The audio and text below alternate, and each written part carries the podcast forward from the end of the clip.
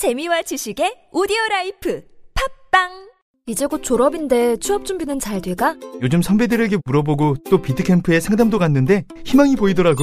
비트캠프? 우리나라 벤처 1호 기업 비트컴퓨터에서 IT 전문 교육을 위해 설립한 역사와 전통이 있는 교육기관이야. 자바, AI, VR 등 IT 통합 프로그래밍 교육을 통해 배출된 선배들이 현재 각 영역에서 활동하고 있거든. 나도 함께 교육받아볼까? 같은 회사 취직되면 좋겠다. 한국 IT 교육의 길이 곧 비트캠프입니다. 예전엔 모든 게 좋았죠. 그런데 언제부턴가 골반이 뒤틀리고 허리가 아프고. 중요한 건 당신의 자세입니다. 이젠 바디로직을 입고 걸으세요. 바디로직이 당신의 몸을 조율해줍니다. 매일매일 입고 걷자. 바디로직. 명절 준비에 허리 삐끗, 장거리 운전에 골반 뻐근, 삐끗 뻐근하기 전에 명절 할인 잡자. 바람직한 명절 선물 바디로직. 안녕하세요. 뮤지컬 1976 할란카운티에 출연하는 배우 강성진입니다. 아카데미 최우수 다큐상에 빛나는 할란카운티 USA를 모티브로 인간답게 살아갈 권리를 위해 노래하는 뮤지컬 1976 할란카운티. 억눌린 세상을 헤쳐나가는 우리들의 이야기. 물러설 수 없어.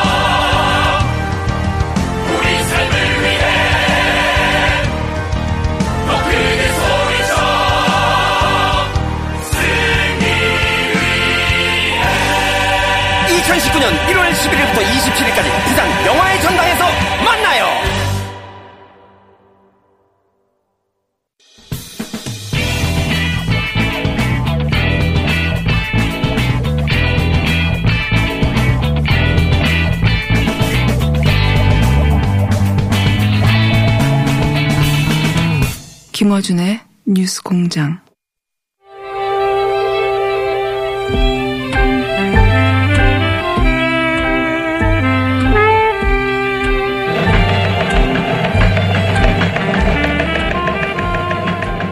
탈곡인 네. 정의당 이장훈 대표 나오셨습니다. 안녕하세요. 네, 안녕하세요. 네.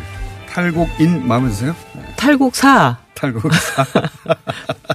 사가 더 좋습니까? 예. 네. 하긴 뭐 뭔가 의사가- 전문가의 느낌이 알겠습니다. 풍기잖아요. 네. 그러면 그, 그 탈곡사에 걸맞는 정도로 털어주셔야 돼요. 그러니까요. 예. 근데 요즘 진짜 어, 세 주가 시- 한 주가 시작되고 3일이 지났는데 뭐 한 한 주가 다 지나간 것처럼 너무 많은 일들이 또 터져 나오고. 맞습니다. 네. 그렇습니다. 예. 어, 여야 할 거 없이 이 사안들이 막 터지니까 네, 우리나라. 정치가 진짜 다이나믹해요. 한 일주일 정도 뉴스 공정 안 하고 돌아오잖아요. 네. 무슨 이렇게 사건이 많이 벌어졌는지 책 몇 권 읽어야 되지만. 매일매일 있을 때는 그때그때 커버하느라고 그런 생각을 못 하다가 한 일주일 정도 있다가 돌아오면 아니 이렇게 많은 사건이 벌어졌나? 그러니까요. 아. 항상 그래요. 예.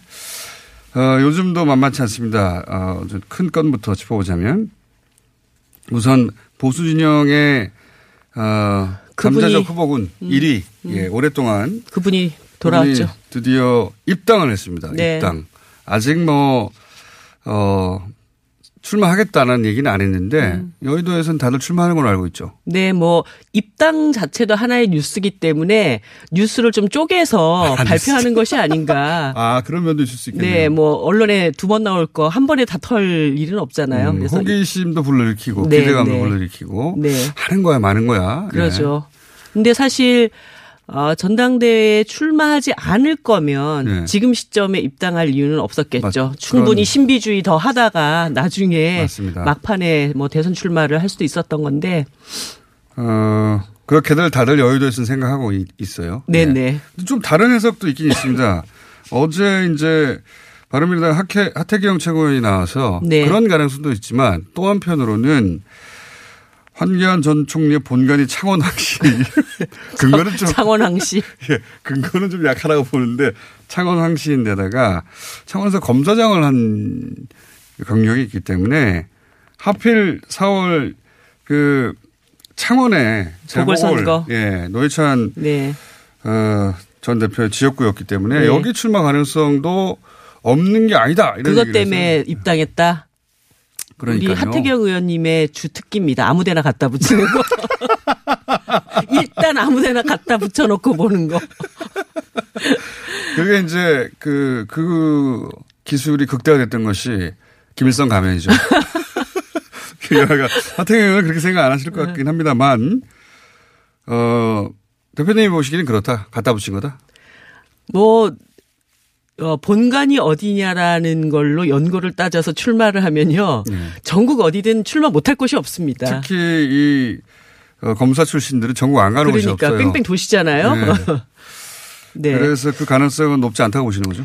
어, 한교안 전 총리가 창원 성산에 나오게 되면은 어, 사실 노회찬 전 대표님하고 리턴 매치하는 거랑 같은 상황이 벌어집니다. 다 어? 아시겠지만 이두 네. 사람의 인연이 그렇죠. 악연이 엄청 깊고도 길어요. 네. 그 처음 구속됐을 때 네. 어, 황 전 총리하고 그 노 대표하고 구, 그 서울구치소에서 네. 서로 처음 만났던 그 장면도 네. 굉장히 중요 유명한 일화가 있죠. 서울구치소가 많이 따뜻해졌다 이랬더니 네. 어, 감옥에 있는 사람들은 이렇게 따뜻한 데 있으면 안 되는데 이런 얘기를 주고받았던 그리고 삼성 엑스파일 사건을 지휘했던 그래서 어, 노회찬 대표 의원직 상실에 그 공을 세웠던 사람이기도 하고 또 어, 2017년 그 탄핵 당시에 네. 또노 대표와 한교안 총리가 그렇죠. 어, 세게 또 붙었던 그런 과거도, 과거도 있었고 아무튼 뭐노 대표님이 항상 입버릇처럼 두 사람의 인연을 얘기하면서 같은 경기고 출신이죠. 네, 그러면 네, 동창 어, 동, 어, 동창이어서 죄송하다고 그런 말을 했던 기억이 나는데. 예. 그런데 그 정의당은 어쨌든 그런 가능성은 매우 낮다고 보시는 거고 그죠? 네, 뭐 그리고 뭐 한교안 총리가 와도 상관없습니다. 아 그래요? 제대로 한번 상관없다. 네. 어 그만큼 그 현재 창원에서는 물론 아직 한참 남았습니다만 어 유리한 지역구라고 보시는 거죠 정의당에서는? 어, 유불리를 떠나서 여기는 안 이길 수가 없는 지역구입니다. 정의당의 어, 입장에서는. 네, 네. 그 노 대표님의 남은 임기 1년을 네. 채우는 어, 사람을 음. 뽑는 선거기 때문에 정의당이 노회찬의 임기를 이어가야죠. 사실 그 민주당 그 이해찬 대표도 단일화 필요성도 언급하셨고. 네. 단일화라는 표현을 썼긴 했지만, 예. 어, 사실상은 민주당 후보가 여기서 어떤 표현을 써야 될지 모르겠습니다. 거기도 오랫동안 노력해왔던 민주당 후보가 있으니까 양보해야 하거나 혹은 뭐 그냥 혼자 양보할 수는 없으니 어떤 과정을 거쳐서 만들어야 되거나 또뭐 우상호 의원도 아예 후보를 내지 말아야 된다까지도 얘기하는 네. 상황이에요 민주당 쪽에서도 어, 주변에서 이제 그런 말씀들이 좀 많이 나오고 있는데요 정의당의 입장에서는 지금 여론조사에서 어, 자유한국당에서 지금 출마 아, 예비 후보로 등록하고 지금 뭐 선거운동 뛰고 있는 강기훈 후보를 오차 범위 안에서 지금 좁혀냈습니다. 그렇기 음. 때문에 어, 정의당 여영국 후보가 강기훈을 넘어서냐 안 넘어서냐 저희들은 이것에 지금 모든 것을 어, 올인하고 있는 그런 상황이기 때문에 어, 주변에서 그런 얘기들을 일단 개의치 않고 음. 어, 자력으로 이 상황을 돌파하려고 하고 있는 상황이에요. 알겠습니다. 갑자기 황교안 전 총리 의 입당과 함께 창원 출마설이 나와서 다시 한번 짚어봤습니다. 창원 예. 출마설. 이건 뭐 황교안 전 총리 본인이 한 얘기가 아니라 어, 하태경 의원이 그런 이야기를 해서 네. 그 가능성이 꽤 있다라고 여기서 오랫동안 주장하고 가셨어요. 예. 예. 아니면 말고. 네, 아무 때나 갖다 붙인 거라고 지금 이정민 대표는 해석을 하셨고 그 다음 주에 다시 한번 물어보겠습니다. 네. 전 황교안 전 총리가 그 보수 진영에서는 어 1위를 하는 여러 가지 이유가 있어요. 그 중에서 목소리도 안정되고 네. 말 실수도 잘 안 하고 음. 어, 점잖고 뭐 이런 분, 어, 분위기가 있지 않습니까? 네. 그런 게 정, 대중정치한테는 도움이 되죠. 도움이 실제. 되는데 아, 그분의 그 안정감은 네. 어, 평탄한 길을 걸었을 때 보여줬던 모습입니다. 음. 근데 사실 이 선출직이 되기 위한 과정은 네. 그런 꽃길만 걸을 수는 없는 거거든요. 자갈밭도 음. 걸어가야 되고 진흙탕에서도 뒹굴어야 되는데 네. 이제 상대방이 있는 이 음. 게임판 안에서 어떻게 대응을 할 것이냐는 어, 사실 고기도 먹어본 놈이 먹는 거고, 어, 맷집도 맞아봐야 네. 키우는 건데, 뭐, 두 가지를 다 검증을 받아본 바가 없는 분 아닙니까? 네. 거기에다가 지금 뭐 일각에서는 한교안 전 총리가 이렇게 등판하는 것에 대해서 어, 박근혜 대통령의 탄핵에 대해서 울분을 감추지 못하고 이렇게, 이렇게 네. 골방에서 막 분을 삭히고 있던 분들이 이제 한교안을 통해서 우리의 한을 풀어야 된다. 이렇게 막 다 나오고 있는 상황이에요. SNS 보면 정말 대단하더라고요. 예, 건물처럼 쏟아지고 있어요. 예. 예. 그, 그런데 이제 그분들 입장에서는 그러면 한교안 어, 대표를 통해서 뭘 원할 거냐. 탄핵은 잘못된 거다. 대통령을 아- 아닙니다. 네, 대통령을 구하자. 대표가 될 거라고 생각하셔가지고 무의식 중에 나오신 발언인가요? 한교안 대표가 된다면 예, 그? 대표를 통해서 어, 박근혜를 구하자. 예. 탄핵은 잘못된 것이다. 이렇게 한을 풀어주기를 원할 텐데 당이라고 하는 것은 그렇게만 운영될 수는 없는 거란 말이죠. 또 예. 다른 측면에서 다른 입장을 가지고 있는 사람들도 끌어안아야 되기 때문에 당연히 그래야 되겠죠. 예, 이것도 저것도 취하지 못하는 이런 상황에서 어중간한 예, 양쪽에서 엄청나게 난타를 당하는 가능성이 높다. 예, 그런 가능성이 높죠. 그래서 당 대표가 될 가능성은 높지만 아, 높다고 보세요? 어, 대선 주자로 가기에는 상당히 이제 어려운 음. 길을 선택했다. 저는 그렇게 봅니다. 그, 당대표가 될 가능성, 우선 첫 번째로 당대표가 될 가능성이 높다고 보시고. 네. 그게 여의도의 전반적인 평가입니까? 대표님의 평가입니까? 제가 여의도의 평가라고 얘기를 하고 나면은 예. 또 아무 데나 가다 오지도 아니, 그것이 여의도에 돌고 있는 이야기라고. 예, 여의도에서는 상당 부분 그렇게 보죠. 그리고 어 이렇게 입당하기 전에 한동안 보수 세력들이 황교안 전 총리 주변으로 굉장히 많이 결집하고 있다라는 얘기는 음. 제가 쭉 들어왔었거든요. 황교안 전 총리는 그동안 또 열심히, 예, 주말이면. 네. 그 간증. 네. 개신교. 그랬다고 하시더라고요. 예, 개신교 교회를 돌면서 간증을 열심히 하셨다는 얘기는 들었습니다. 네. 예. 예, 그렇게 뭐, 어, 그, 개신교 쪽, 예. 그 다음에 소위 얘기하는 완전 그. 태극기 부대들. 태극기 부대들. 예. 그리고 당 내에서도 오늘 보니까 친황 부대라는 것이 만들어졌더라고요. 아, 그래요? 예. 그 어저께 입당할 때 나타났던 몇 명의 의원들이 있었다고 얘기를 음. 해요.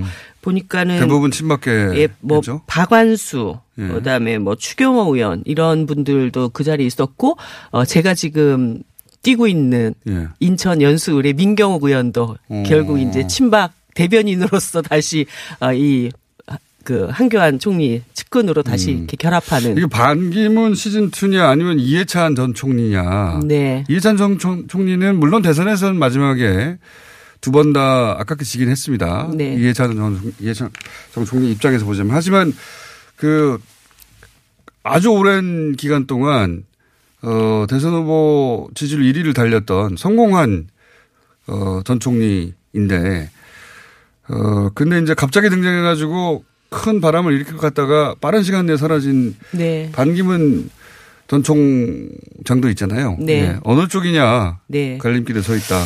에, 그런 측면에서 사실 오세훈 전 시장의 파괴력 예. 이 맨파가 어느 정도일 것이냐에 따라서 이것이 이제 가름이 될 텐데 지금 무슨 다른 대안이 특별하게 없지 않습니까? 이 당 안에서. 예. 어, 그런데 제가 볼 때는 황 총리의 그 등장에 비해서 오세훈 전 시장의 이 파괴력이 좀 너, 무 약한 거 아니냐. 등장은 주먹을 그렇게 못, 못 예, 받았어요. 예. 그리고 예. 새가 결집된다라고 하는 느낌들이 적기 때문에 결국 그 당의 다수파인 친박계 안에서는 어, 오세훈이 아니라 이 아니라 예. 황교안 전 총리가 황으로. 쏠릴 가능성이 더 높지 어. 않을까. 그러면 그 예상대로 황교안 전 총리가 만약에 당 대표가 된다면 네. 어, 정의당 입장에서는 좋은 겁니까 나쁜 겁니까? 그냥 자유한국당이 정의당에게는 좋은 존재가 아니에요. 그 존재 자체가 뭐 누가 돼도 좋고 나쁠 게 없어요. 근데 당 대표에 네. 따라서 유불리가 있을 수는 있잖아요. 정치적인. 어, 뭐, 아무튼 그래도 한교안 전 총리가 대표가 된다고 하면은 자유한국당의 본질이 적나라하게 드러나겠죠. 어, 좋다는 얘기네요. 저, 저 당이 한 몇 달 동안 그 탄핵 정당으로서의 이 껍질을 어, 벗겨내려고 벗겨내려고 굉장히 발버둥을 쳤는데 결국 민낯은 다시 어, 그 당이구나 이렇게 되는 것이기 때문에 알겠습니다. 한동안 뭐 이 이슈는 당 대표가 어 결국 선출될 때까지 계속되겠죠. 예. 그렇죠. 자, 어 이것도 자유한국당 얘기네요. 음. 그 자유한국당이 5.18 진상조사위원 조사위원 가지고 오랫동안 진통을 알았어요. 한 네. 3개월, 4개월 가까이. 네. 그래서 결국 결정 하긴 했는데 그분들도 여전히 네. 논란의 대상이 되고 그러니까 있습니다. 원래 지만원 씨를 추천을 했다가 네. 이게 뭐 북한군의 소행이다라고 얘기했던 사람이 무슨 진상 조사를 하냐. 음. 아, 보수 진영 내에서도 비판받던 예, 그래서 뭐 나경원 원내대표가 진짜 그분한테 쌍욕을 들어가면서까지 일단 예. 이거를 어렵게 예, 어렵게 막아놨는데 그 대타도 거기에서 별로 달라질 바가 없는 이런 상황이 되어 있어요. 그래서 뭐 한간에는 진상조사위원을 구성을 하라고 그랬더니 자유한국당이 진상 진상 이런 진상도 없다 뭐 이런 얘기를 계속 하고 있는데 어, 한마디로 이 자유한국당의 존재 자체가 5.18 진상을 규명할 수 있는 그런 위치에 서 있지 않은 정당이라는 걸이 털어낼 때도. 됐는데 아직도 예, 예. 예. 오히려 여기서 적극적으로 진상조사에 협조함으로써 그 오랫동안 쌓여있던 그런 이미지를 털어낼 찬스라고 저는 생각이 드는데 네. 그렇지 못하고. 그럴 능력이 없다고 봐야 되죠. 그래서 우리 대변인이 소돔과 고모라에 의인 10명만 있으면 어, 거기를 망하지 않게 하겠다고 했는데 의인 10명이 없어서 소, 소돔과 고모, 고모라가 망했던 것처럼 자유한국당이 의인 3명이 없어서 이 모양이 됐다고 그런 네. 얘기가 나옵니다. 자, 어, 시간이 한 1분 30초밖에 안 남았는데, 예. 여러 가지가 있는데, 오늘 아침에, 아주 어제 밤에죠. 갑자기 터진 손혜원 의원 네, 관련해서 네. 투기 의혹설 제기, 네. SBS에서 제기한 것인데, 요 사안은 아직 그 손혜원 의원의 공식적인 입장이 안 나와가지고, 네. 어, 균형 있게 다룰 정도까지는 안 되고, 한 내일이면 본격적으로 다뤄질 것 같은데, 네. 어떻게 보십니까? 가깝지 않으십니까? 예. 아, 그, 뭐, 이 상황과 사건에 대해서 정확하게 더 파악을 해봐야 되긴 하겠지만, 음. 이것이 순수한 투기의 목적이었는지, 손혜원 의원이 이제 예전부터 오랫동안 네. 이 문화재 관리에 대한 자기 소신 같은 것들이 되게 네. 강했던 분이거든요. 그 지역 구도심을 살려야 되는 주장 오랫동안 했었죠. 예, 그게 사실 손혜원 의원이 뭐 이런 얘기를 전혀 안 하고 있다가 이 일이 터져서 나 원래 문화재에 대해서 굉장히 관심이 많았던 사람이다. 이렇게 됐으면은 또 그 의심이 변명, 어, 네. 어, 변명이 될 수도 있을 텐데 굉장히 일관되게 또 그 일을 해왔던 분이란 말이죠. 네. 그래서 실제 이것이 투기로 인해서 어떤 그 효, 이득을 얻게 되는가. 예. 그리 아, 그것이 아니면 어, 문화재를 관리하기 위한 정당한 절차 방식을 어, 썼는가 이런 것들이 네. 잘 구분이 좀 될 필요가 있다는 생각이 들고요. 네. 어, 손혜원 의원도 아직은 뭐 허위 이- 사실 유포로 SBS를 고소하겠다는 입장까지만 나왔지. 예, 이 문제에 대해서 그래서 굉장히 차분하게 손혜원 의원도 자기의 입장이 무엇인지를 좀 그 정확한 표명을 해야 될 타이밍이 아닌가 그런 음. 생각이 듭니다. 그러니까 그 보도로 단정하기에도 그리고 충분한 해명도 아직은 양쪽에서 예, 이게 이제 그 일반적인 문법으로는 예. 상임위가 그쪽 관련 상임위고 그래서 그 상임위의 지위를 이용하고 정보를 이용해서 투기를 했다. 이렇게 일반적인 그렇죠. 문법으로 이제 그것을 해석할 수 있죠. 있습니다. 예, 그런데 어, 손혜원 의원이 그 상임위 이전에도 예. 어, 의원이 되기 이전에도 이제 그 문제에 대해서 굉장히 관심이 있었다라는 측면. 예. 그래서 그것이 정당한 절차 방식이었는가에 대해서 본인이 좀 충분히 해명을 해서 어떤 것이 진실인지에 대해서 국민들에게 음. 해명의 어떤 설득력이나 정당성을 보고 판단해 보자. 네, 네. 예. 그냥 이 보도로 바로 판단하기에는 아직 손혜원 의원의 공식적인 입장. 물론 뭐 여러 인터뷰가 그 아마 그 보도가 있은 직후에 전화 인터뷰가 있, 긴 있었던 것 같은데 음. 불안전하니까 좀 더 두고 봐야 되겠다. 네. 뭐 그렇습니까? 지켜보겠습니다, 일단. 지켜보겠습니까? 예, 알겠습니다. 내일 정도 되면 이제 입장이 나올 것 같은데 내일은 수석 아니시니까요. 네. 자, 내일 정도 되면 저희도 이걸 다룰 것 같긴 합니다. 자, 오늘 여기까지 하겠습니다. 수요 정미소 정의당 이정미 대표였습니다. 네, 감사합니다. 안녕하세요. 배우 박진입니다. 추운 날씨만큼 난방비 걱정도 많이 되시죠? 제가 난방비 아끼는 꿀팁 하나 알려드릴까요? 그건 바로 보일러를 열효율 높은 친환경 보일러로 바꾸는 거예요. 열효율 높은 친환경 보일러는 연간 13만원 정도 난방비를 절약해주고, 거기다 미세먼지와 온실가스 배출을 10분의 1로 확 줄일 수 있다니. 아참, 교체하면 10만원 할인, 12개월 무이자 할부. 아시죠? 자세한 내용은 120 다산 콜센터로 문의하세요. 이 캠페인은 서울특별시와 함께합니다. 나의 스펙은 버스기사, 컨텐츠 크리에이터, 앱 개발자, 간호사입니다. 스펙만 보면 각자 다르게 느껴질지 모르지만 respect을 가지고 보면 모두가 존중받아야 할 노동자입니다. 대한민국의 출퇴근을 책임지니까 respect. 아이들의 꿈을 키워주니까 respect. 편리한 세상을 만들어주니까 respect. 소중한 사람들의 생명을 지켜주니까 respect. 노동하는 나를 존중합니다. 서울시와 한국노총이 함께합니다.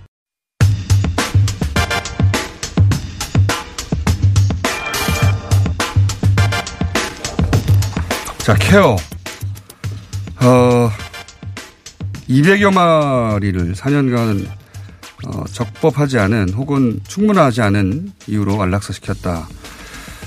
어, 충격을 주는 사안인데 그래서 관련해서 여러 가지 법적 기준이나 규정 만들어야 되는 얘기 많이 나오고 있습니다. 그래서 오늘 서울시 수의사회 총무이사 맡고 계신 위혜진 원장님과 함께 어, 수의사 입장에서 이 문제를 한번 짚어보겠습니다. 안녕하세요. 네, 반갑습니다. 어, 우선 일반적인 경우입니다. 일반적인 안락사에 대한 서울 수의사회 기준이랄까 입장 같은 게 있습니까? 어떤 거 어떻게 아, 일반적으로 이제 동물병원에서 시행되는 안락사의 경우에는요. 명확한 기준이 있죠. 아? 예를 들면 예. 이제 더 이상 회복 불가능한 질환이라든지 음. 케어를 함에도 불구하고 아이들의 삶의 질을 유지시켜 줄 수 없을 때 너무나 고통받고 있는데 그런 음. 것들이 경감되지 않을 때 하긴 뭐 사람도 너무나 고통스러울 때 네. 어, 뭐, 말기암 중에 고통이 심한 경우라든가 또는 뭐, 기타. 그래서 안락사 논- 논란이 있죠. 그죠. 네. 몇몇 국가에서는 이미 허용되는 곳이 네. 있고 항상 논란이 되고 있는 부분이죠. 이제 인간처럼 스스로 결정할 수 없으니. 네. 수의사가 전문적으로 판단했을 때 너무 통증이 심하고 이대로는 고통만 네. 그러니까 생명을 연장할 수는 있대. 네. 그게 이 그 동물 개체 행복에 오히려 역, 역행한다 할 때는 그런 결정을 내린다. 그렇죠. 어쩔 수 그렇게 없다거나. 진행이 아, 되는 예. 거죠.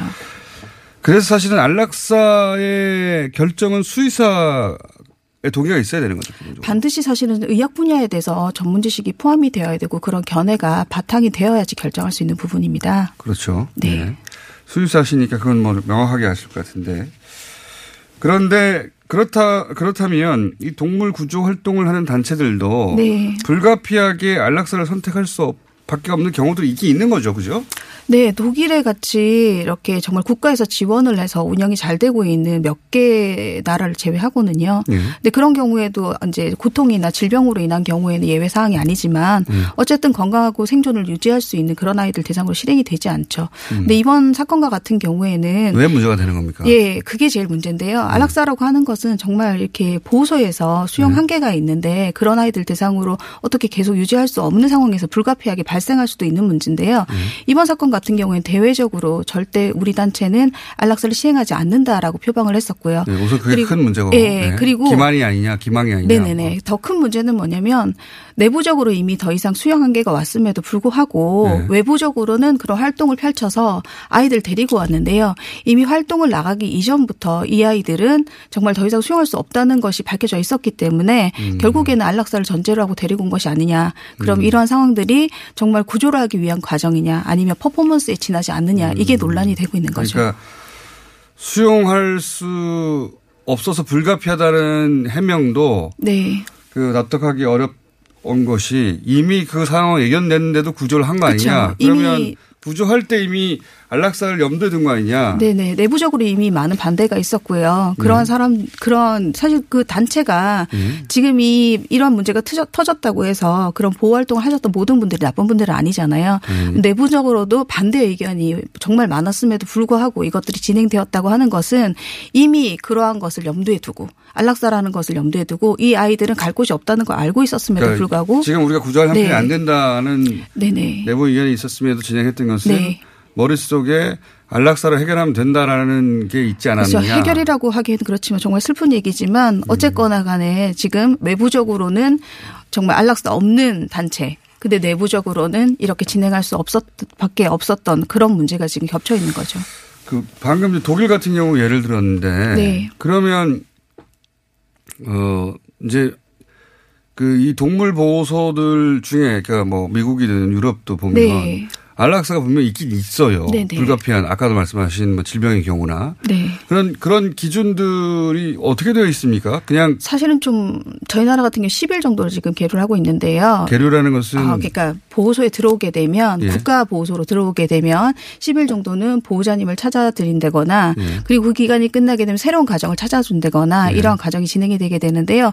여기보다 더 엄격한 나라들도 있죠. 예. 예를 들면 미국의 모 주 같은 경우에는 3일 계류밖에 안 된다거나 보호 기간이요. 어. 짧은 곳도 있고요. 그러니까 3일 지나고 난 다음에 주인을 네. 찾을 수 없거나 네. 그러면 그냥 그 안락사 시켜도 되는 그런 예, 법 있다. 규정이 그렇게 아예. 네. 되는 이유가 아이들이 사실은 유기동물 보호소로 정말 많이 이게 오게 되잖아요. 네. 그래서 슬픈 일이지만 이게 대상을 선정하는 데 있어서는 명확한 규정이 있어야 된다고 하는 거고요.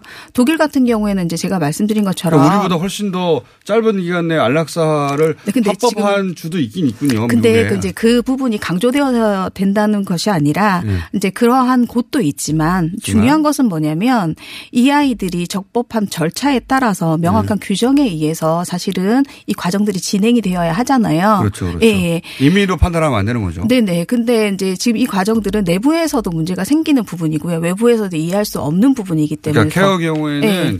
그러면 예를 들어 더 심한 경우가 있지 않냐라고 누- 누가 항변하면 그거는 그렇게 어 우리가 좋든 싫든 그 법이 정한 절차들이 존재하는데 네. 케어는 그걸 따르지 않았다 아예. 어, 법이 사실은 좀 그런 부분도 있어요. 지금 아직까지 우리나라도 네. 반려동물 문화들이 발전하다 보니까 법 조항들이 그렇게 명확하게 표기되어 있지는 않아요. 그 발전 속도를 법이 따라잡지 못했다. 네네. 그리고 또 하나의 문제는 예. 이게 전체적인 시민들의 문화의식 차이도 있거든요. 어떤 면에서? 또 좋은 의미로 사실 독일의 예를 많이 들고 있지만 네. 독일에서 물론 많은 세금을 통해 가지고 지원을 해주는 것도 있지만 또 시민들의 문화의식이 높아졌기 때문에 보호소에서 아이 하나를 입양한다 하더라도 테스트를 거치고 규정에 맞춰야 되고 교육을 받고 이런 자, 것들이 잠깐만요. 진행이 되고 있는 그 거거든요. 원장님은 모든 상황을 자세히 아시니까 네. 그 쭉쭉쭉 말씀하시면 모르는 분들은 생소해서 아, 네. 무슨 얘기인지 이해가 잘 안 가는 것도 네. 있는데 그러니까 독일이 이제 이 동물 보호와 이 그, 그 뭡니까 이런 어 반려견 네. 관련해 가지고 굉장히 법적 정비도 잘 돼 있고 문화도 네. 잘돼 있다 이렇게 네. 알려져 있는데 거기서는 어 입양 그러니까 사 사고 파는 게 안 되죠. 네네. 아예 안 우리는 되겠죠. 강아지를 사고 파는데 고양이나. 네네. 거기서는 사고 팔지 않고 반드시 입양을 하는 거죠. 네네. 그, 그, 그런 문화가 이미 되어 있다는 거죠, 거기서. 네, 그런 문화도 중요하지만 기본적으로 지금 우리나라 문화 입양할 때도 굉장히 어렵죠.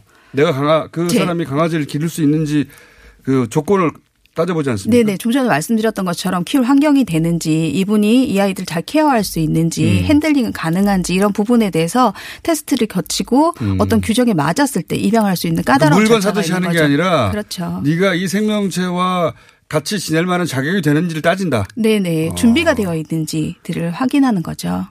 네.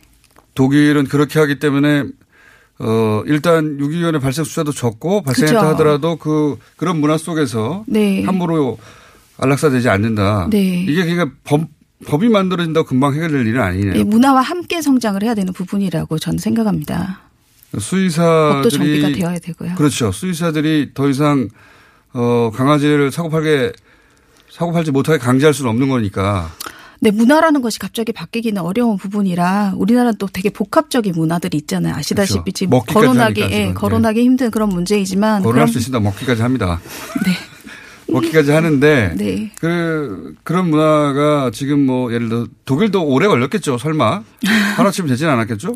모든 문화들이 급속히 발달을 하지는 않겠지만 우리나라 반려 문화들이 좀 급속히 자리 잡다 보니까 법적인 것도 아직 문화적인 것도 함께 만들어가고 있는 과정이라고 둘 보시면 다될것 해결돼야 같습니다. 되는 예. 문제다. 이제 케어의 케이스만 네.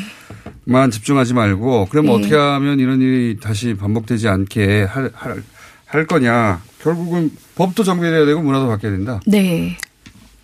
어려운 일이네요. 쉬운 일은 아니지만 꼭 가야 될 길이겠죠. 동물 복지와 함께 사람의 복지가 같이 연결되어 있는 부분이기 때문에 같이 가야 할 길이라고 생각하고요. 동물 복지와 사람의 복지는 어떻게 연결되어 있습니까? 어, 연결이 되어 있죠. 왜냐하면 지금 보시면은 반려동물들이 우리 강아지 공장들 되게 문제가 많았잖아요. 네. 분양샵에서 입양이 되고. 근데 가정에서 자연스럽게 태어나서 건강 관리와 사랑을 받고 그 환경에서 자라난 아이들이 입양을 갔을 때는 동일한 비슷한 환경이기 때문에 적응률이 훨씬 높아요. 하지만 공장이라든지 이런 데서 태어난 아이들은 태어나기 전부터 되게 열악한 환경에서 부견이나 부견 같은 경우에도 문제가 있는 환경에서 태어나게 되잖아요. 그러다 보니 이 아이들이 좁은 우리에 갇혀 있다가 사회화 시기를 놓쳐서 입양이 됐을 때는 적응력이 굉장히 떨어지게 돼요. 네. 그렇죠. 이 아이들이 입양을 가서 아프거나 행동학적 문제 때문에 키우지 못하게 되거나 중간에 하늘나라를 가게 되면 이 부분 또한 사람의 복지에도 문제가 되는 거고요. 아. 네. 그것이 사람한테 미치는 영향. 네네. 키우던 강아지가 갑자기 죽는다든가 네. 혹은 뭐 본인이 그 통제가 안 되는 강아지가 된다든가. 아, 네. 그런 것도 있고요. 사실 그 펫로스부터 시작해서 동물로 인해서 일어나는 심리적인 고통도 많고요. 반대로 펫로스. 예, 예. 동물을 잃고 난 뒤에 느끼는 고통 이런 음. 것들을 말씀드리는데 반대로 반려동물을 키움으로 인해서 신체적 정신적인 건강 증진 효과도 있거든요. 그리고 또 하나 말씀드리고 싶은 부분은 이게 가정 내부의 문제만은 아니라는 거죠. 지금 강북구 같은 경우에는 그 강북구 수의사회와 강북구청이 연계를 해서 이렇게 반려동물로 일어나는 민원 사항에 대해서 함께 해결해 나가는 솔루션을 진행을 하고 있는데요. 네. 이거는 반려동물로 인해 갖고 이웃과에도 사실 분쟁이 일어나고 그렇죠. 뉴스에도 사실 사건 사고들이 많잖아요. 그렇죠. 예. 짓는다든가 문다든가 네네. 또는 뭐. 그래서 복지가 연관되어 있다는 부분이고요. 사실 제가 좋지 않은 이런 슬픈 일로 이 자리에 오게 돼서 정말 마음이 아픈데요. 제 생각에는 이번 사건은 안락사가 올, 옳으냐 그르느냐 이런 문제도 어떻게 보면 늘 나왔던 문제이지만 예. 이번 사태에서는 이분께서는 대외적으로는 예, 절대 그렇지 않은 곳이라는 그런 단체를 표명을 하고 내부적으로는 이미 계획되어 있는 과정들을 진행해 왔다는 것에 대해서 이 단체를 후원했던 또 속았다고 느끼는 거죠. 네, 기본적으로. 후원했던 분들 그리고 지금 이렇게 봉사활동을 나갔던 수의사들 그리고 일반적인 시민들에게도 큰 충격과 배신감을 느끼게 하는 사건이라는 거죠. 예, 뭐 사건 정리는 충분히 저도 동감하는데 그래서 어떻게 할 것인가의 문제는 독일의 케이스를 한번 연구해 볼 필요가 있네요. 저희가 한번 다뤄보겠습니다. 오늘 이제 문제 제기를 해 주신 게 이게 법도 고쳐야 되고 문화도 고쳐야 되는데 예를 들면 독일은 이렇게 한다. 네. 그러니까 우리가 모델로 삼을 구체적인 사례를 듣다 보면 네. 아 이렇게 가면 되겠구나 하는 게 떠올릴 수 있는데 그죠. 모르니까요. 예. 입양할 수 있는 준비를 하시고 잘 키울 수 있는 대비를 하시고 그래서 안 끝까지 키울 어떻게 수 있게. 합니까? 그래서 미리 우리 아기 낳기 전에도 네. 교육받고 하시잖아요. 예, 그런 거 마찬가지죠. 미리 준비를 하시고 상담을 받으시고 준비된 상태에서 끝까지 책임질 수 있을 때. 반려견을 혹은 반려묘를 드리기 전에 네. 그걸 상담을 해야 된다. 네, 아니 고려 충분히 고려를 해보고 상담할 수도 있어요. 그, 음. 그 부분이 아니 나는 아침 일찍 나갔다 밤늦게 돌아오는데 이 아이들이 입양해서 이 아이들 독일에서 문제가 안? 생기겠어요. 기본적인 요건들을 다 확인을 하게 되고요. 예. 독일에서는 사전 교육도 받게끔 하게 되고 이수를 하게 되고 독일 수의사를 모셨어야 되는데 다음에는 꼭 모시기 바랍니다. 오늘 여기까지 짚어보겠습니다. 어, 뭐가 어디를 짚어봐야 되는지 이제 이해했습니다. 서울 수의사회 총무이사 위혜진 원장이었습니다. 감사합니다. 네, 감사합니다.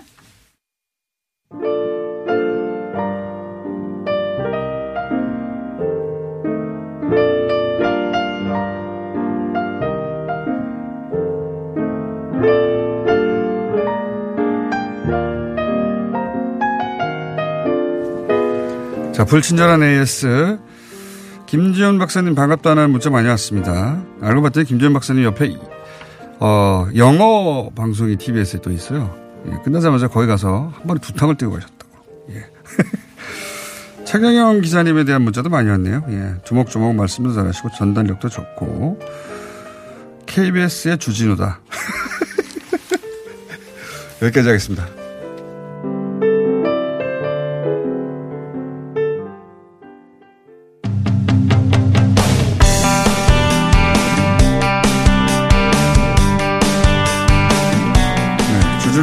전달력이 안 좋습니다. 자. 아, 베트남이 급부상하고 있습니다. 2차 북미 정상회담 때문에. 그리고 박항서 감독 때문에 또 베트남에 대한, 어, 뉴스가 많이 나왔죠. 그런데 베트남을 알고 있다고 할 수 있겠는가, 우리가. 해서 한번 베트남에서 짚어보려고 저희가. 어, 아산 정책연구원의 이재현 선임 연구원 스튜디오에 모셨습니다. 안녕하십니까? 예, 안녕하십니까? 아산이면 김지훈 박사님하고 잘 아십니까? 예. 학교도 같이 다녔습니다. 아, 학교도 같이 다니셨어요? 예. 국내에서요? 아니면 그 국내에서요. 국내에서. 예. 아, 그렇군요. 어, 알고 싶지 않은 정보까지 파악하고 말았습니다.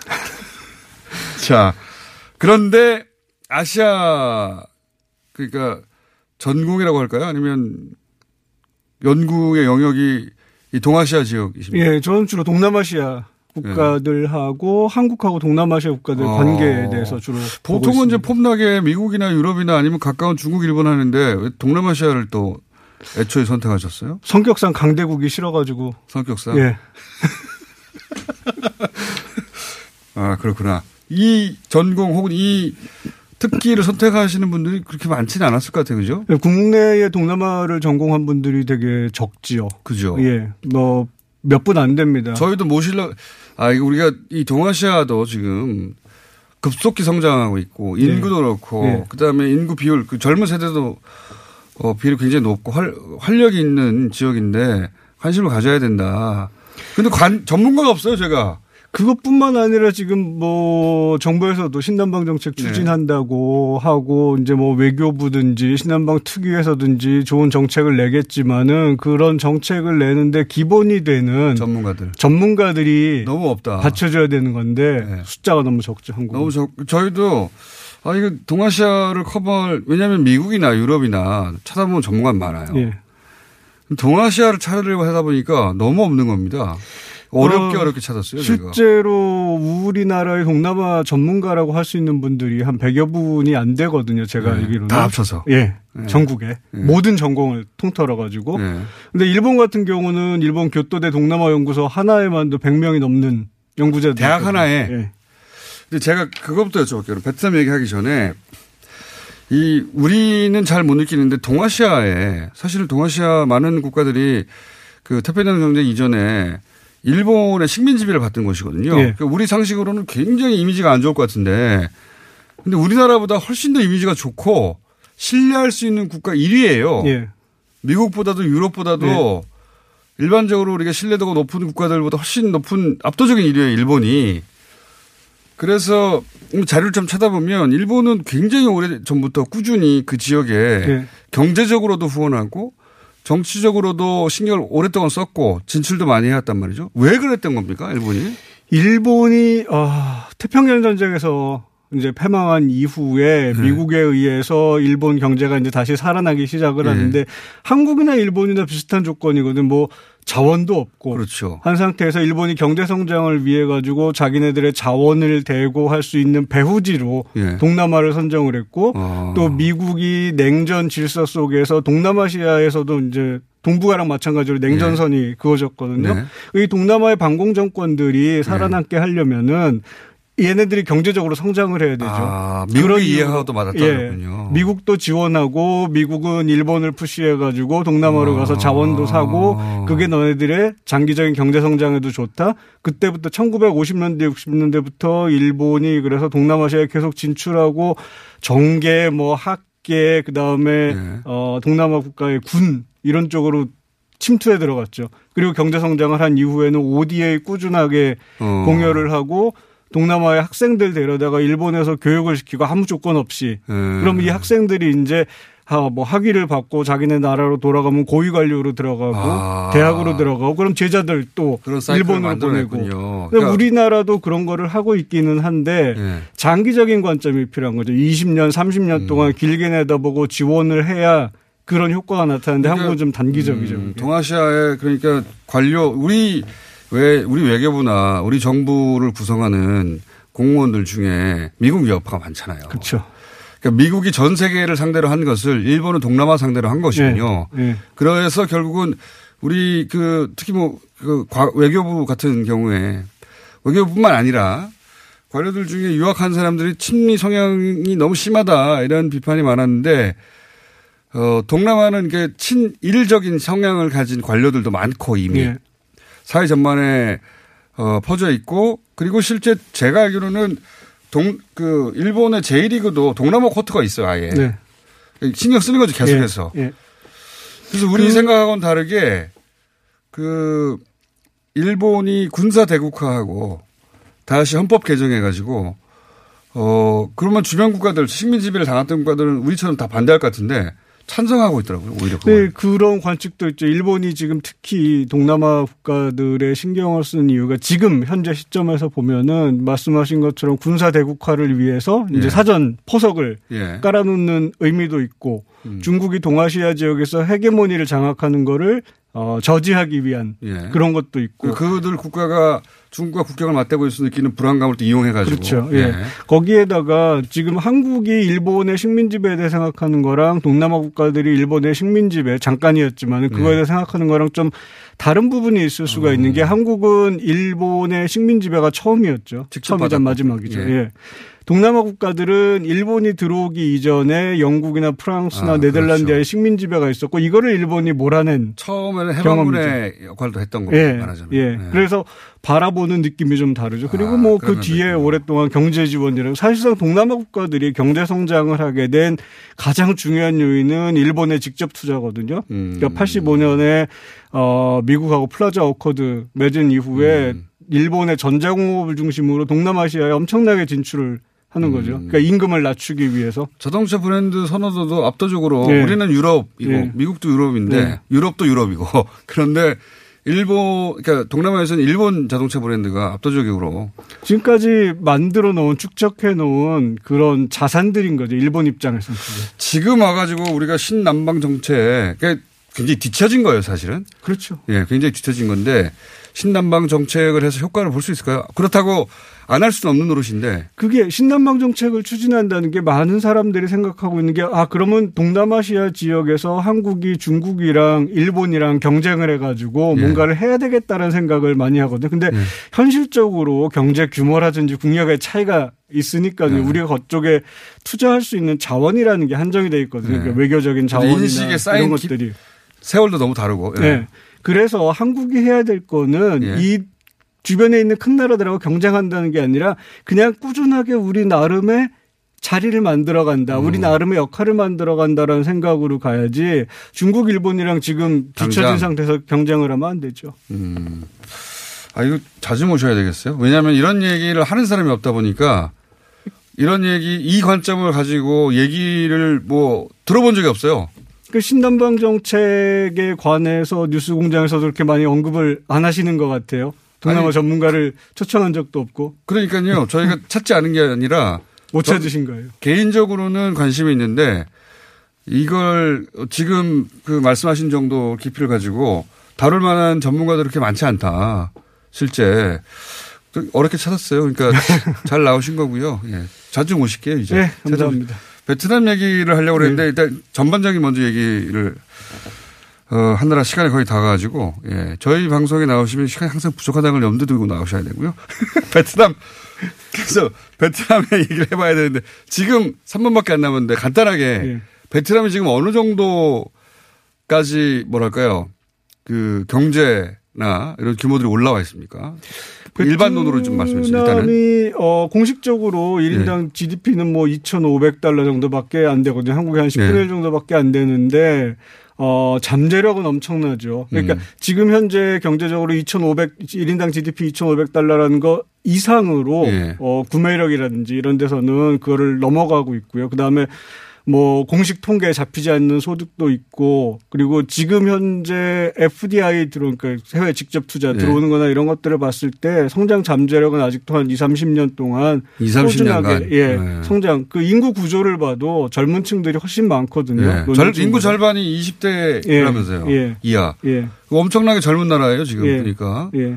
그리고 우리는 지금 인구 감소라고 걱정하는데 거기는 뭐 근데 또 상황입니다. 한편으로는 베트남도 지금 고령화 사회 걱정하고 있거든요. 인구의 음. 상당 부분이 젊은 사람임에도 불구하고 성장이 빠르게 되고 급속하게 이제 위생 상태라든지 이런 것들이 개선이 되고 하면서 어. 머지않아 어 고령화 사회로 들어갈 거를 걱정을 하고 있는 상태예요. 미리 걱정하는 것 같고. 예. 네. 그러면 하나의 경제 성장률은 대략 어느 정도 됩니까? 한 6% 7% 이상 꾸준하게 아, 성장을 하고 우리나라 있거든요. 80년대 예, 정도의 그렇죠. 속도로 예, 발전하고 딱 있는 그 거죠. 정도라고 보시면 될 거예요. 음. 그리고 인구가 1억이 넘죠. 어 1억이 공식 통계로는 조금 안 되는데 네. 대부분 사람들이 1억 정도 된다라고 생각합니다. 큰 나라예요. 엄청나게 큰 나라죠. 사실 동남아시아 국가들이 그 우리 생각에는 이제 뭐 덥고 그 개발도상국이고 네. 못 사는 나라고 이렇게 생각 약 약소국이라고 생각을 하는데 사실 개별 국가들 들여 어, 들여다 보면은 영토도 그렇고 인구도 그렇고 우리보다 작은 만만치 데가 않거든요. 우리보다 작은 데 별로 없어. 미얀마 예.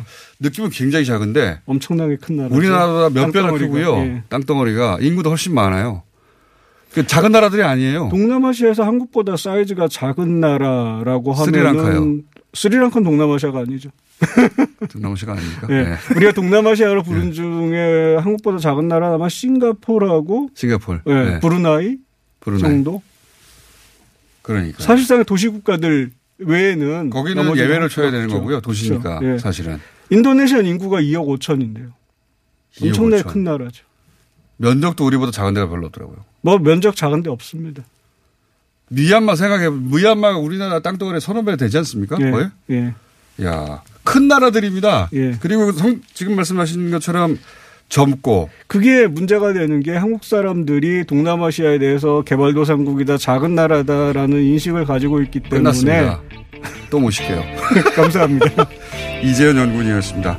내일 뵙겠습니다. 안녕!